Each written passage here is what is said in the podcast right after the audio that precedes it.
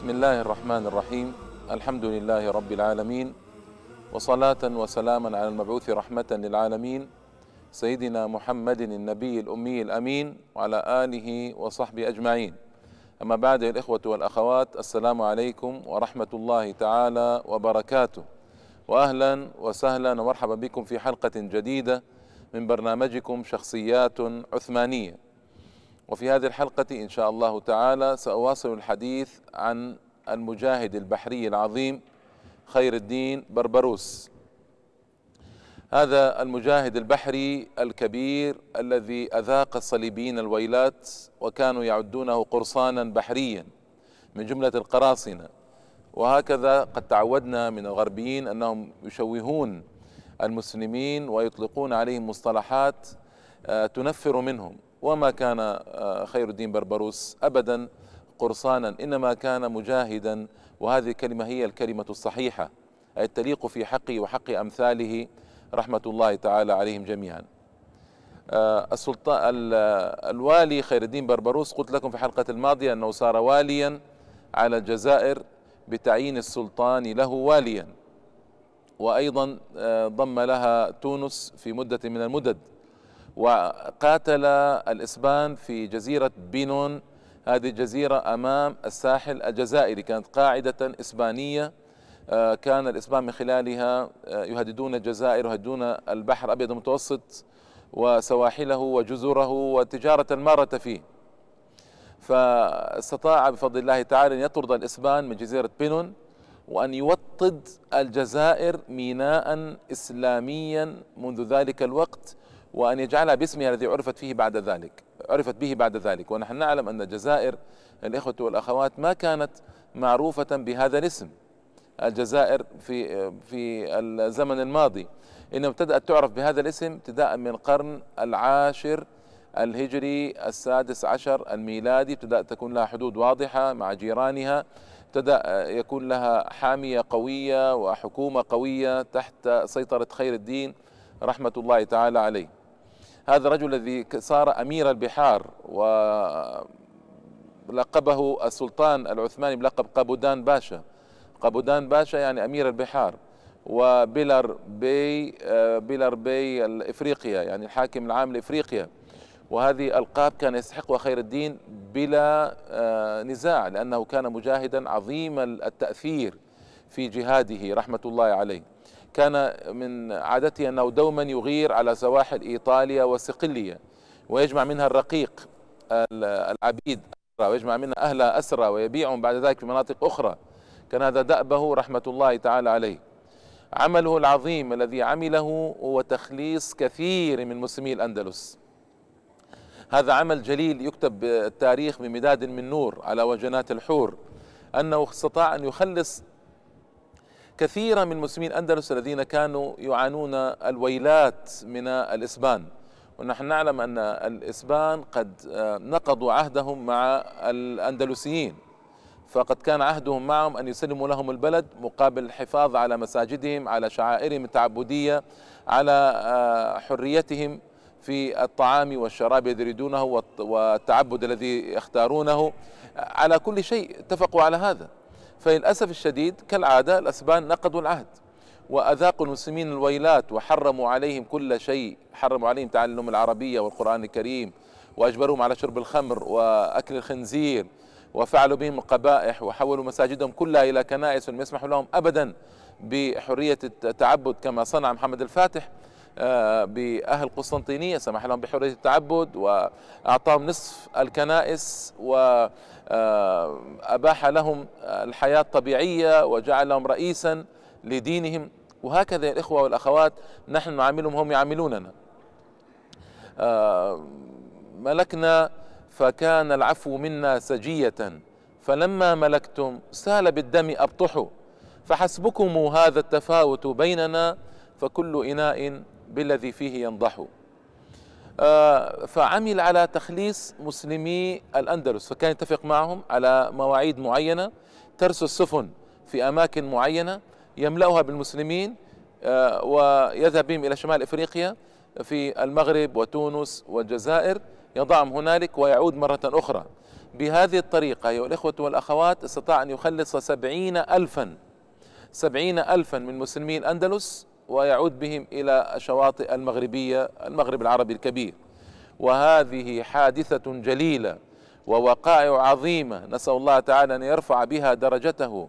الله تبارك وتعالى قال ومن أحياها فكأنما أحيا الناس جميعا. نفس واحدة من أحياها. فكيف بإحياء سبعين ألف نفس؟ الله أكبر. رحمة الله تعالى على هذا الرجل العظيم. أيضا يا إخوة والأخوات خير الدين دخل في معركة في غاية من الأهمية حيث اجتمع عليه الصليبيون من سردينيا وكورسيكا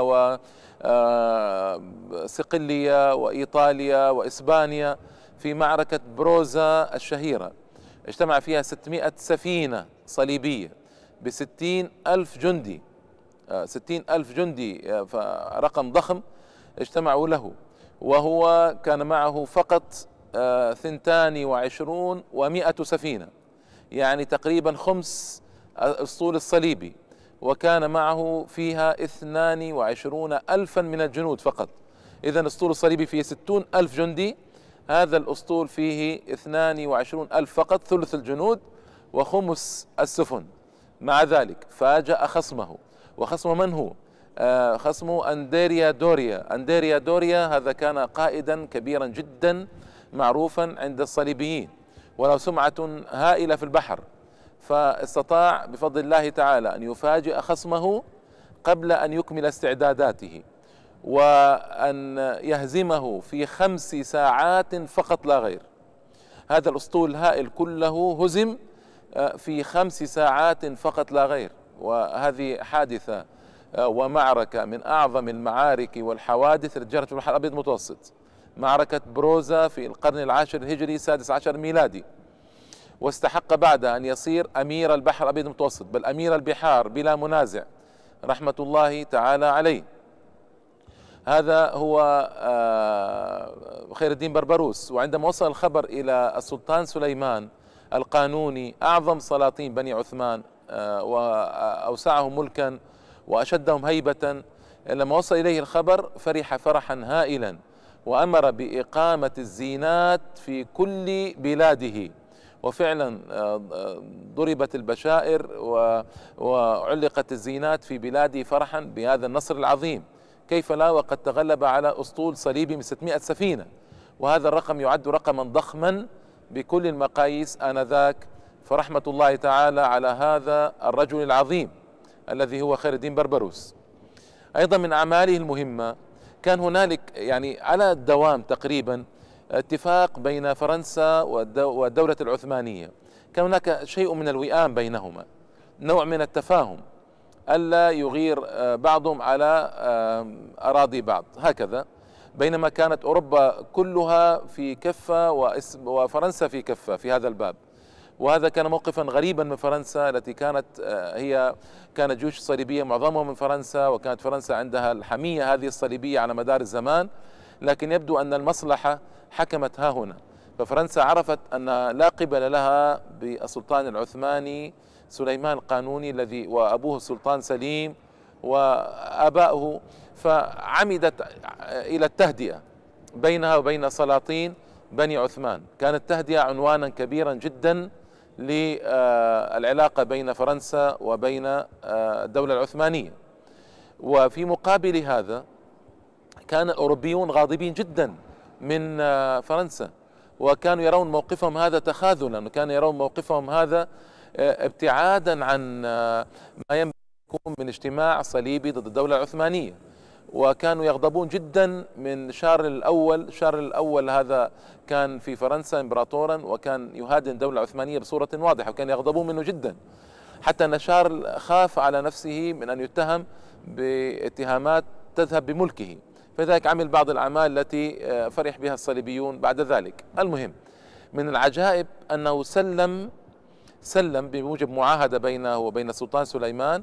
سلم خير الدين بربروس ميناء طولون وهو ميناء عسكري مشهور اليوم في فرنسا على البحر الأبيض المتوسط.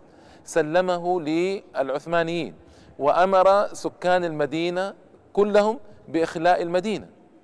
فكان هذا حدثا عجيبا بكل المقاييس آنذاك. وارتفع الأذان ارتفع الأذان في جنبات المدينة.